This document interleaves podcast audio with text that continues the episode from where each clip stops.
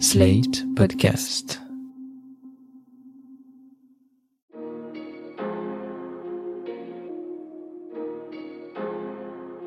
Bonjour et bienvenue dans Le Monde Devant Soi, le podcast d'actualité internationale de Slate.fr. Je suis Christophe Caron et je suis avec Jean-Marie Colombani, directeur de la publication de Slate. Bonjour Jean-Marie. Bonjour Christophe. Et d'Alain Frachon, éditorialiste au Monde et spécialiste des questions internationales. Bonjour Alain. Bonjour Christophe. Le couple franco-allemand est-il en crise et l'Union européenne avec? Si le chancelier allemand Olaf Scholz et le président français ont tenté d'afficher leur proximité le 26 octobre dernier lors d'une rencontre à l'Élysée, les points de friction demeurent. Berlin est accusé de faire cavalier seul en Europe, que ce soit sur le dossier de l'énergie, celui de la défense européenne ou des rapports avec la Chine. Côté énergie, le plan de soutien à l'économie allemande de 200 milliards d'euros, décidé par Berlin pour résister à la crise énergétique, a suscité de vives critiques en Europe quand, côté géopolitique, la visite de Scholz à Pékin et la prise de participation du chinois Costco dans le port d'Hambourg ont agacé nombre de pays. Alors que l'invasion russe en Ukraine semblait avoir considérablement renforcé la cohésion au sein de l'Union, celle-ci semble désormais déstabilisée par le retour des égoïsmes nationaux, celui de l'Allemagne en tête. Alain et Jean-Marie, nous l'avons dit ici, l'arrivée de l'hiver et la hausse de la consommation d'énergie qui en résulte est un défi pour l'Union. Car certains pays, on l'a vu, comme l'Allemagne, sont très dépendants du gaz russe. Il y a donc deux philosophies qui s'affrontent à ce propos parmi les 27. Quelles sont-elles, Jean-Marie? Avant d'en venir à ces différences de philosophie, il faut redire que jusqu'à présent, comme vous l'avez souligné, l'Europe était sur une marche très positive malgré les circonstances. Et le premier facteur déclenchant de cette vérification à la fois de l'unité et de sa concrétisation et de sa progression, c'est la crise du Covid, c'est la crise sanitaire qui est passée par donc des achats en commun de vaccins, mais qui a aussi aidé à ce que l'Europe mette en place cet énorme plan d'emprunt qui profitent à chacun de nos pays, dont l'Italie est un des premiers bénéficiaires, mais la France aussi, euh, et ainsi de suite. Et donc ce sont des, des milliards qui étaient destinés à aider à corriger l'impact de la crise sanitaire, mais aussi à relancer l'investissement en Europe. Donc c'était un pas, à vrai dire, considérable. Et puis sur cette marche, il y a tout d'un coup une entaille, un faux pas ou quelque chose de plus durable qui est l'attitude allemande, qui est en effet à la fois sur le problème du prix du gaz notamment, mais aussi sur la défense. Et là, dans les heures qui nous accompagnent aujourd'hui, le voyage en Chine. Le voyage en Chine qui marque le retour à une réelle politique de l'Allemagne détachée des ambitions ou des contraintes européennes, au point que toute l'Europe s'émeut et semble aujourd'hui perturbée par ce que l'on appelle l'égoïsme allemand, mais qui est bien en effet de retour. Sur le prix du gaz, c'est la France et la plupart, une bonne majorité des pays européens sont pour un plafonnement de ce prix. L'Allemagne y est opposée considérant que c'est une façon de, de ne pas justement obtenir une baisse des prix qui serait souhaitable. Donc c'est un, un mécanique assez compliqué, mais là il y a une différence en effet d'approche qui, a, pour le moment, moi je pensais que c'était tout à fait soluble à la façon européenne, c'est-à-dire par des discussions incessantes, sans fin, qui durent, et puis finalement qui accouchent d'un compromis. Mais là, si on relie le fait qu'on passe au début de l'été, au mois de juillet, d'une rencontre Macron-Schulz, qui se conclut par l'idée qu'il faut impérativement renforcer la défense européenne, dans la perspective d'une autonomie stratégique européenne, ce qui ne signifie absolument pas un écart vis-à-vis -vis de l'OTAN, mais qui euh, prend conscience d'un certain nombre de réalités, et notamment du retard allemand dans l'armement. Donc on part sur une idée, il faut réarmer l'Allemagne en effet, et il faut faire ça dans un cadre européen, et d'abord franco-allemand à une situation aujourd'hui qui est inverse, où l'Allemagne choisit essentiellement pour sa défense des équipements américains, comme les Polonais d'ailleurs, y compris dans des domaines où il y avait des projets franco-allemands, d'une part, et d'autre part, l'attitude vis-à-vis de la Chine qui passe par l'accord donné par le chancelier à l'achat d'une part du port de Hambourg. De 25%. Et d'autre part, par ce voyage très spectaculaire, parce que c'est le premier d'un dirigeant européen après la réélection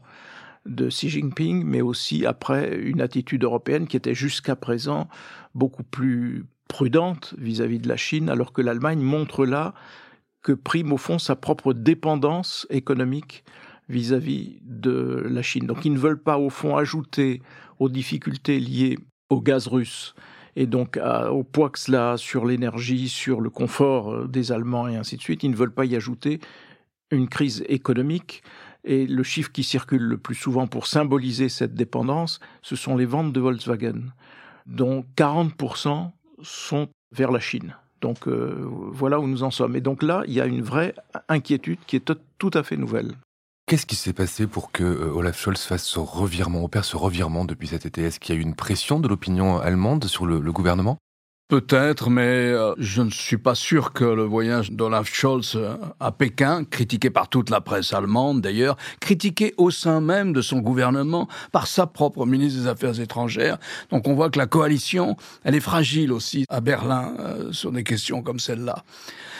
Il faut resituer cette histoire de l'Allemagne le couple franco-allemand, moi je suis assez méfiant. C'est-à-dire que je pense que la France défend ses intérêts aussi farouchement que les Allemands en général. Même si euh, il y a un esprit européen avec le président Macron, c'est vrai que Macron a obtenu des choses, qu'il a poussé Madame Merkel au moment de la crise du Covid et qu'il a véritablement été un agent d'une avancée dans le projet européen. Mais sinon, la France est comme les autres pays. Le miracle de l'Union européenne, c'est ça.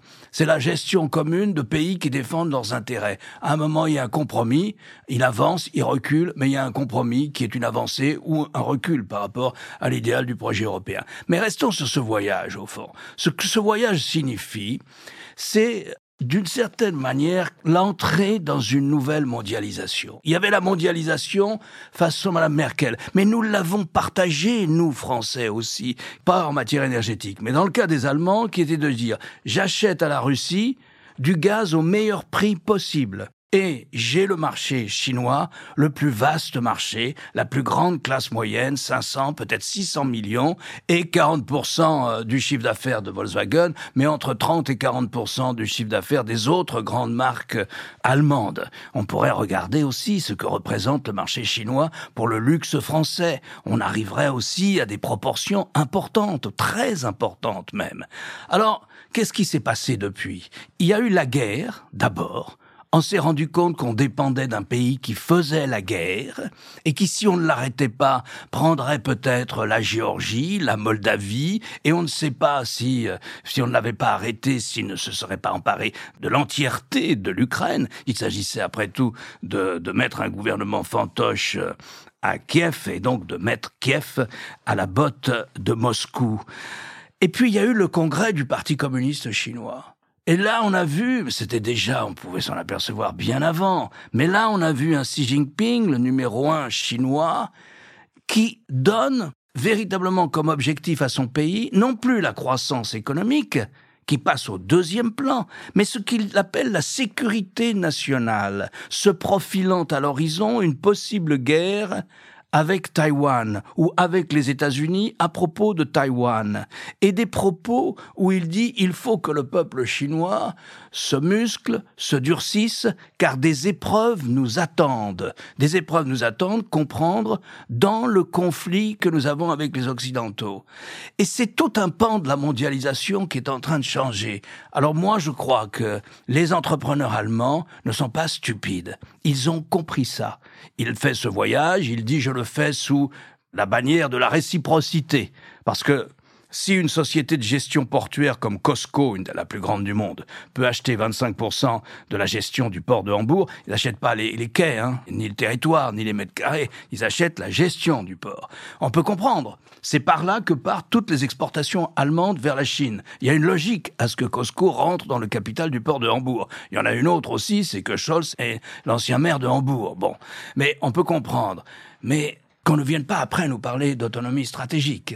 C'est incompatible avec l'autonomie stratégique. L'exemple grec, justement, la Grèce a vendu beaucoup de ses ports à la Chine, n'aurait pas dû... Le euh, oui. N'aurait pas dû freiner ou en tout cas interroger Scholz. Oui, sauf que nous n'étions pas dans cette prise de conscience d'une conflictualité avec la Chine. C'est ça qui change. C'est que nous avons une Chine qui dit ma croissance, ce n'est plus ma priorité. Si Jinping dit la priorité, non, c'est pas ça. La priorité, c'est la sécurité au sens Taïwan, la sécurité nationale au sens je développe au maximum ma puissance militaire et mes relais à l'étranger, et ma sécurité, c'est le contrôle total du parti sur la Chine.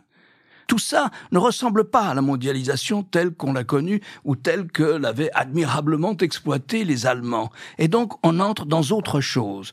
Le président allemand, Steinmeier, ancien ministre des Affaires étrangères, dit, la semaine dernière, je me suis trompé totalement. Il ne fallait pas faire confiance à des pays dont on pouvait soupçonner qu'ils allaient devenir des autocraties, mais pas simplement des autocraties à des fins intérieures.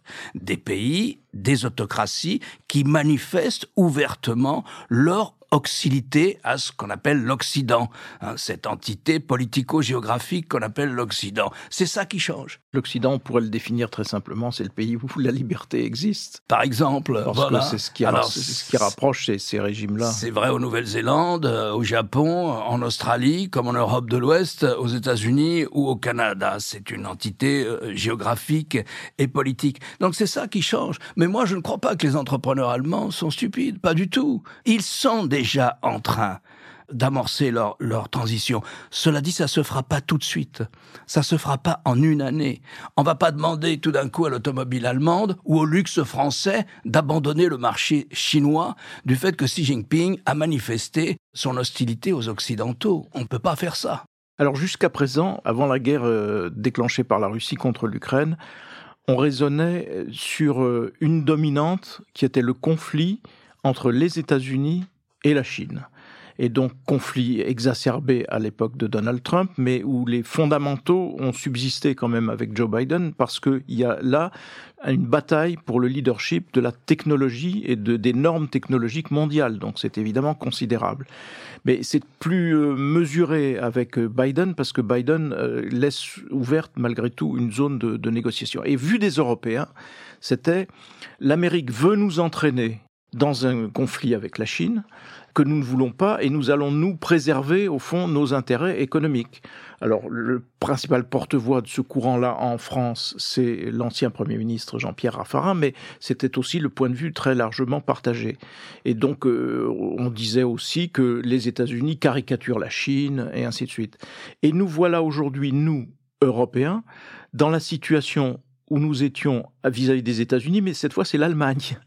Et c'est l'Allemagne qui pose un problème, mais c'est un peu de même nature. Comment on se comporte vis-à-vis en effet d'une Chine qui est beaucoup plus agressive et beaucoup plus menaçante qu'on ne pouvait le penser au départ. Donc ça n'est pas, j'allais dire, la bataille vis-à-vis de la Chine, c'est pas un monopole américain. Contrairement à ce qu'on a toujours tendance à, croire en France, si euh, finalement Poutine a déclenché la guerre en Ukraine, c'est peut-être que les Américains ils sont un peu pour quelque chose quelque part, ainsi de suite.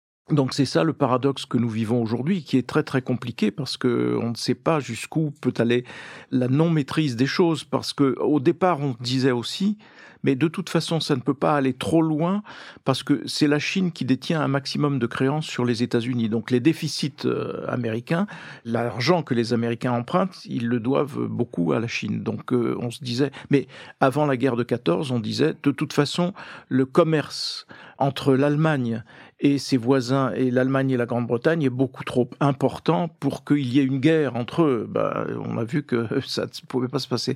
Et moi, ce qui m'inquiétait dès le départ en Chine, c'était le, le fameux triptyque que j'avais entendu proclamer par de jeunes élèves ingénieurs chinois formés en France et donc parfaitement bilingues, mais qui exprimaient le ressenti collectif le 19e siècle a été un, siècle de, soumission.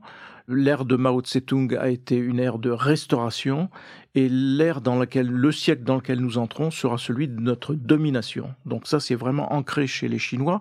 Mais il y a aussi le fait qu'ils se sont surarmés et que leur budget de la défense progresse à vitesse grand V, que la rapidité avec laquelle ils constituent une flotte de guerre ressemble très exactement, ce n'est pas pour porter malheur, mais ressemble très exactement à la rapidité avec laquelle l'Allemagne en 1913 armait sa propre défense pour concurrencer celle de la Grande-Bretagne, etc.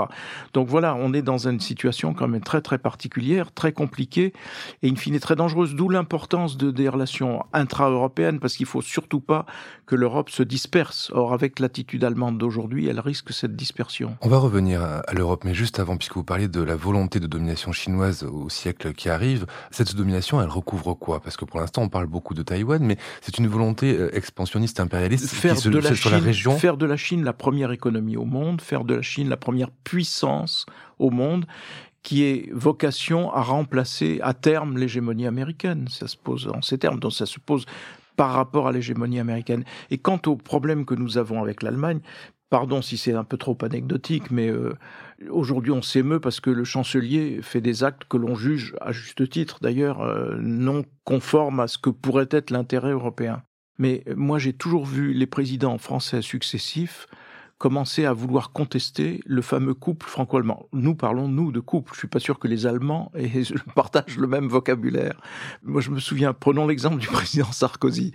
Sarkozy avait une expression très imagée pour euh, définir ce qu'il pensait, parce qu'au départ, il voulait se rapprocher de Londres et il pensait que l'axe avec Londres ferait contrepoids à la vulgate française qui était de dire, euh, de dénoncer une hégémonie allemande. Bon, enfin, c'était des arguments contre l'Europe en fait.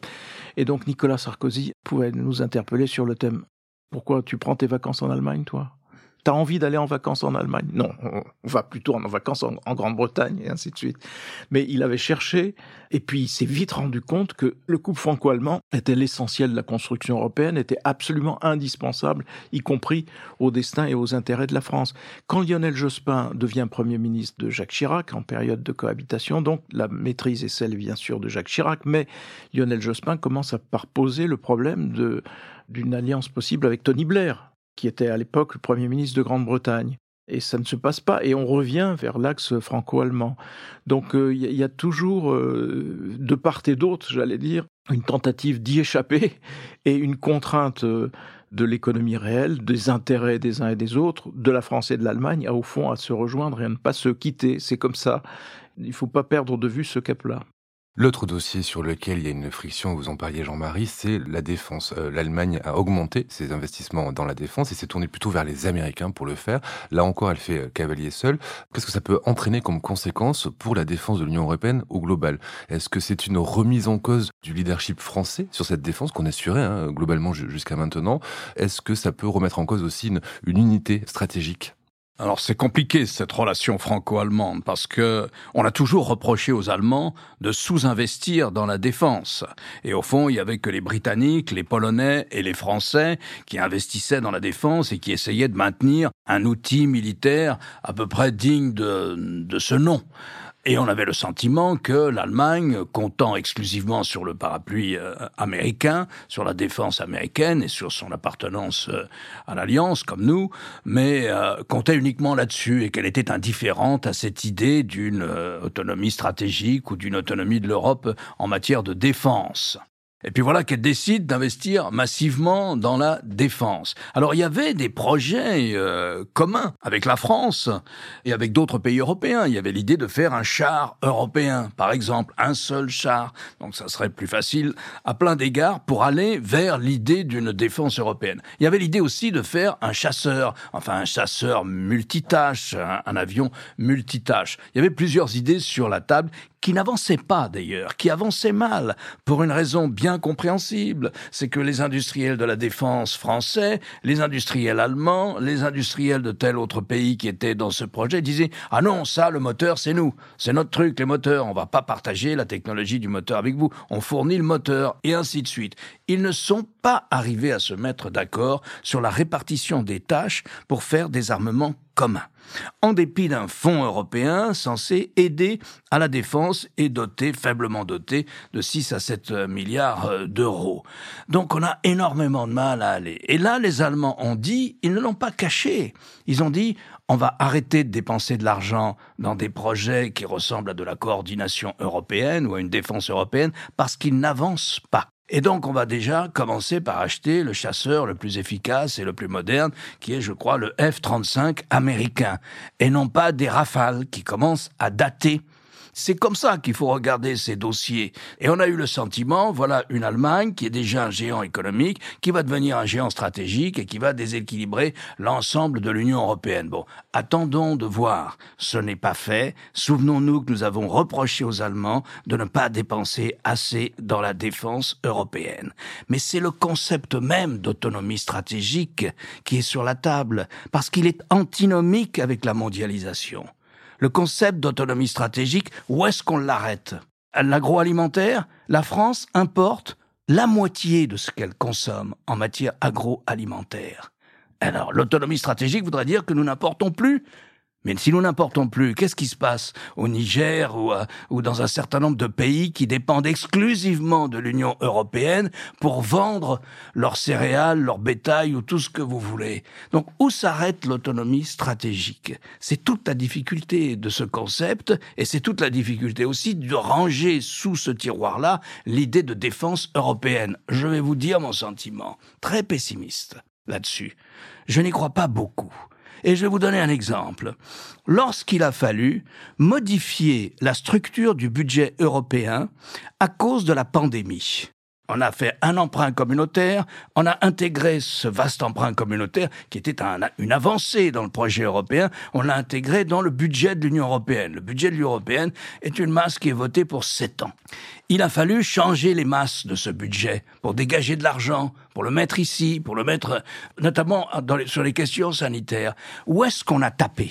Quels sont les budgets que nous avons diminués il y a deux ans lorsque nous avons modifié la structure du budget de l'Union européenne pour les sept ans à venir. Nous avons diminué les sommes consacrées au Fonds européen pour l'armement, qui était censé faciliter les coordinations industrielles, etc., et nous avons diminué les sommes consacrées par l'Europe à l'espace.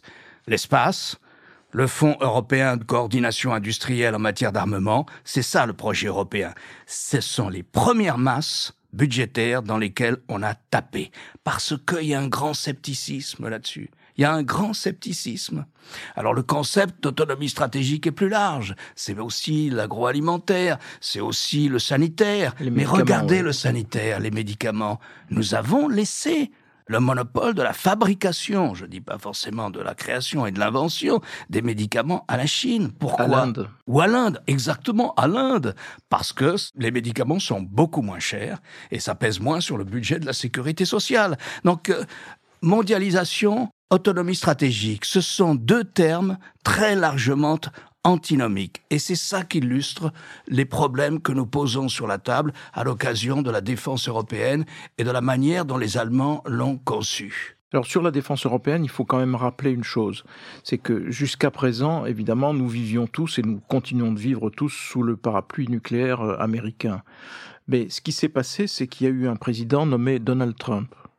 Et Donald Trump a mis en cause le concept même de défense transatlantique, puisqu'il a mis en cause l'OTAN, et il en avait même mis en cause le principal article, c'est-à-dire le fameux article 5 qui euh, oblige euh, l'OTAN à intervenir au secours d'un pays qui serait agressé, membre de l'OTAN qui serait agressé. Il en est résulté un choc profond en Allemagne. Moins qu'en France, parce qu'en France, on a notre propre outil stratégique et ainsi de suite. Mais choc profond en Allemagne, la chancelière a parlé de trahison. Et de là est venu un rapprochement franco-allemand spectaculaire sur les idées de défense. Et sont nés de ce rapprochement un projet de char en commun qu'a évoqué Alain et un projet d'avion en commun qui remplacerait les flottes essentiellement américaine en Allemagne et française en France, mais qui serait bâtie sur le modèle de pratiquement d'Airbus, c'est-à-dire un axe vraiment franco-allemand. Et c'est ça aujourd'hui qui est mis en cause par le chancelier.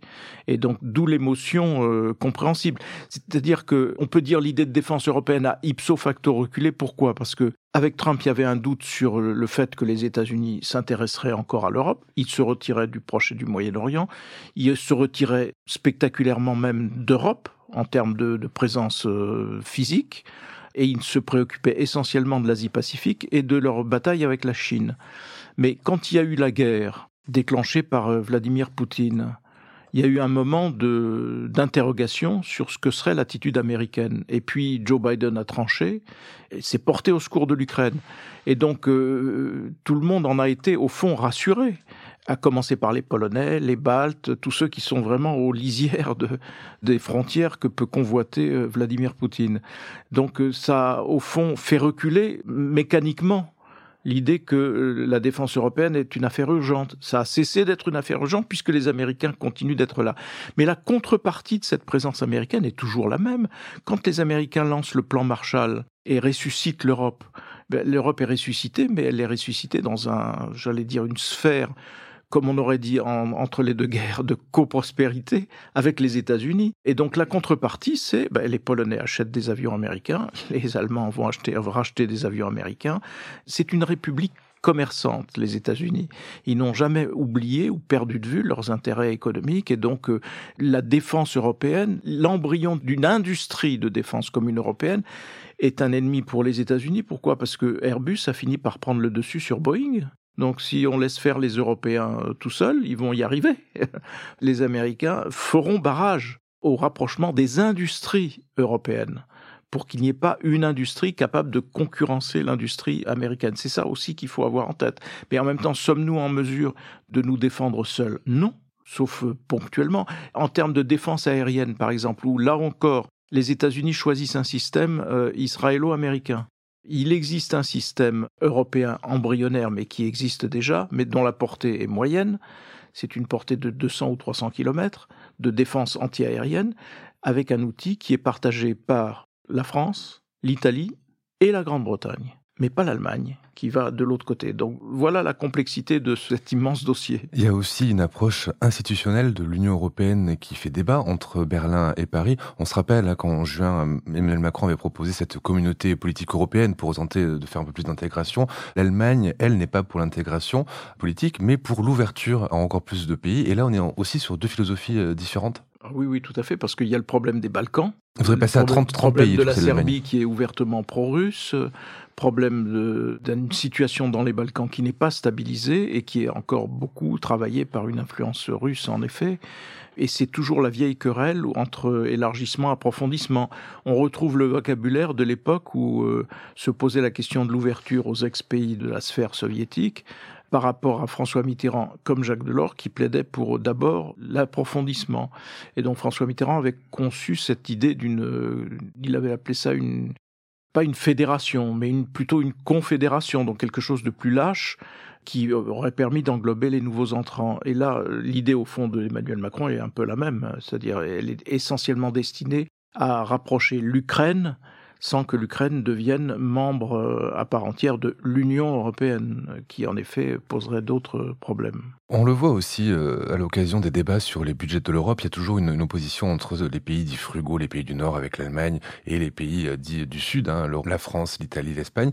Là, actuellement, est-ce que l'Allemagne elle a des soutiens au sein de l'Union dans cette politique qu'elle mène, ou est-ce qu'elle est toute seule face au, reste des 27 Elle n'est pas toute seule. Prenez l'exemple, au fond, beaucoup d'Européens ont dit, mais il faudrait qu'on fasse pour contrebalancer, pour pallier l'élévation euh, des coûts de l'énergie, cet hiver notamment, il faudrait qu'on fasse un emprunt communautaire comme on l'a fait pour la pandémie, pour relancer l'économie touchée par la pandémie, eh ben, il faudrait faire la même chose. L'économie est touchée par la hausse des prix de l'énergie. Nous entrons, semble-t-il, dans une récession, même si la France y rentre un peu plus lentement que les autres, et notamment l'Allemagne, mais nous entrons dans une récession qui est assez largement provoquée par la hausse des prix de l'énergie que nous aurions eu même s'il n'y avait pas eu la guerre en Ukraine, mais que la guerre en Ukraine a exacerbé. Et donc, euh, il serait bien de faire un emprunt communautaire comme on l'a fait au moment du Covid, pour aider les 27 à encaisser la hausse des prix de l'énergie et à soulager à la fois les industriels et puis les, consommateurs. Et les Allemands ont dit non. Ils ont dit non sur une double base, suivie par ce qu'on appelle les pays créditeurs, c'est-à-dire les pays qui sont pas déficitaires, qui ont des finances publiques en ordre et en bon état, appuyés par ces pays-là, euh, l'ensemble, euh, Autriche, Pays-Bas, etc. Ces pays qu'on avait appelés les radins au moment de, de la pandémie, puisqu'ils hésitaient à, à suivre cette question d'un emprunt communautaire, à approuver l'emprunt communautaire. Bon, l'emprunt communautaire a très bien marché, il a d'autant mieux marché qu'il a été souscrit au moment où les taux d'intérêt étaient bas, ça n'a pas coûté cher à l'Union européenne, là, ça serait beaucoup différent. C'est ce que disent les Allemands, ça serait très différent.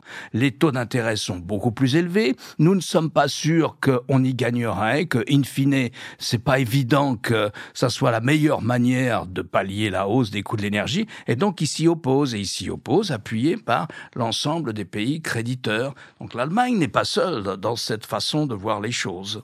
Est-ce qu'il faut euh, craindre pour l'Union actuellement Est-ce que ça fait partie de ces soubresauts qui font à chaque fois avancer et renforcer la La vie de l'Union est nécessairement chaotique hein, parce qu'il faut mettre d'accord 27 pays. Euh, la question pendante qui va se poser avec acuité, ce sera dans quelque temps, quand la guerre sera terminée, le problème de l'Ukraine Faut-il l'intégrer totalement ou faut-il passer par la structure proposée par euh, Emmanuel Macron? Tous ces problèmes sont là.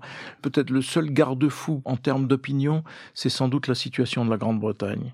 Parce que là, on a la démonstration, euh, vraiment concrètement, dans la vie quotidienne des Britanniques, de ce que donne le Brexit. Et c'est une catastrophe. D'ailleurs, c'est une catastrophe aussi en termes d'accélération de la pauvreté en Grande-Bretagne. Il y a des zones qui sont en, déshérence complètement, et puis il y a des problèmes auxquels ils n'arrivent pas à trouver de solution parce qu'ils sont sortis de leur zone qui était leur zone de développement naturel, qui était le, continent européen. Donc euh, ça, c'est un, garde-fou. Alors après, il y a la question des relations personnelles il y a toujours une interrogation sur les couples à juste titre. Ce sont les femmes et les hommes qui font l'histoire. Et donc, il y a chacun a ses tâtonnements. L'intelligence de François Mitterrand, au tout début de la relation avec Helmut Kohl, ça a été de se porter à son secours alors même qu'il était très chahuté sur la scène intérieure allemande. Il était très chahuté parce qu'il était lui-même l'émanation d'une sorte de, rapport de force où les États-Unis étaient fortement présents d'ailleurs, qui avait conduit au départ du chancelier social-démocrate de l'époque. Et donc François Mitterrand a tout de suite volé au secours d'Helmut Kohl, et lequel lui en a été éternellement reconnaissant. Et ils sont devenus amis, mais vraiment d'une amitié profonde de l'un avec l'autre. On se souvient des larmes de Helmut Kohl lors des obsèques de François Mitterrand. Jacques Chirac et Gerhard Schröder, ça ne fonctionnait pas du tout au départ. Ils étaient tous les deux aussi loin des ambitions européennes que Mitterrand et Kohl en étaient proches. Et puis ils ont fini par s'entendre ils se sont entendus sur le dos de la Commission européenne. Ils se sont ligués pour affaiblir la Commission européenne. Ils ont trouvé un terrain d'entente qui fait qu'ils ont été finalement assez proches. Après, il faudrait interroger Angela Merkel sur les présidents successifs qu'elle a accompagnés.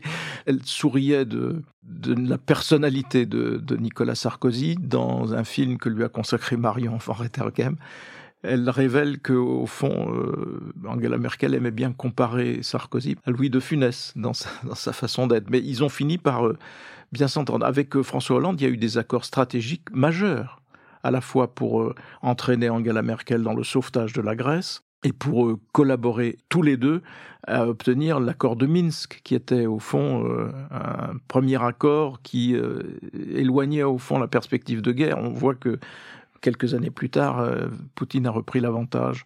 Et donc, entre Macron et le chancelier actuel, quand on regarde les films euh, pro-domo d'Emmanuel Macron, où on le voit téléphonant à, son homologue chancelier, euh, ils ont l'air d'être d'une proximité très grande. quand on lit la presse, on en doute voilà, ils seront certainement conduits l'un et l'autre à trouver un vrai terrain d'entente. Je ne sais pas lequel ce sera, mais ils, y seront obligés, me semble-t-il. En tout cas, ils ont cherché à, rassurer hein, ce 26 octobre euh, en sortant de l'Elysée, euh, en lançant des messages d'apaisement. Je voudrais rappeler juste, donner juste un chiffre à propos de ce que vous disiez sur le Brexit. Un récent sondage euh, publié cette semaine au Royaume-Uni montre que 57% des Britanniques regrettent d'avoir quitté l'Union européenne. Donc, ce qui fait un bon garde-fou, en effet. Merci Alain, merci Jean-Marie. On se retrouve la semaine prochaine pour un nouvel épisode du Monde devant soi. Alain, je rappelle votre chronique chaque jeudi dans Le Monde et sur le monde.fr. Jean-Marie, je rappelle votre participation à l'émission politique euh, chaque jeudi aussi sur France 24. Merci messieurs et à la semaine prochaine. Merci Christophe. Merci Christophe.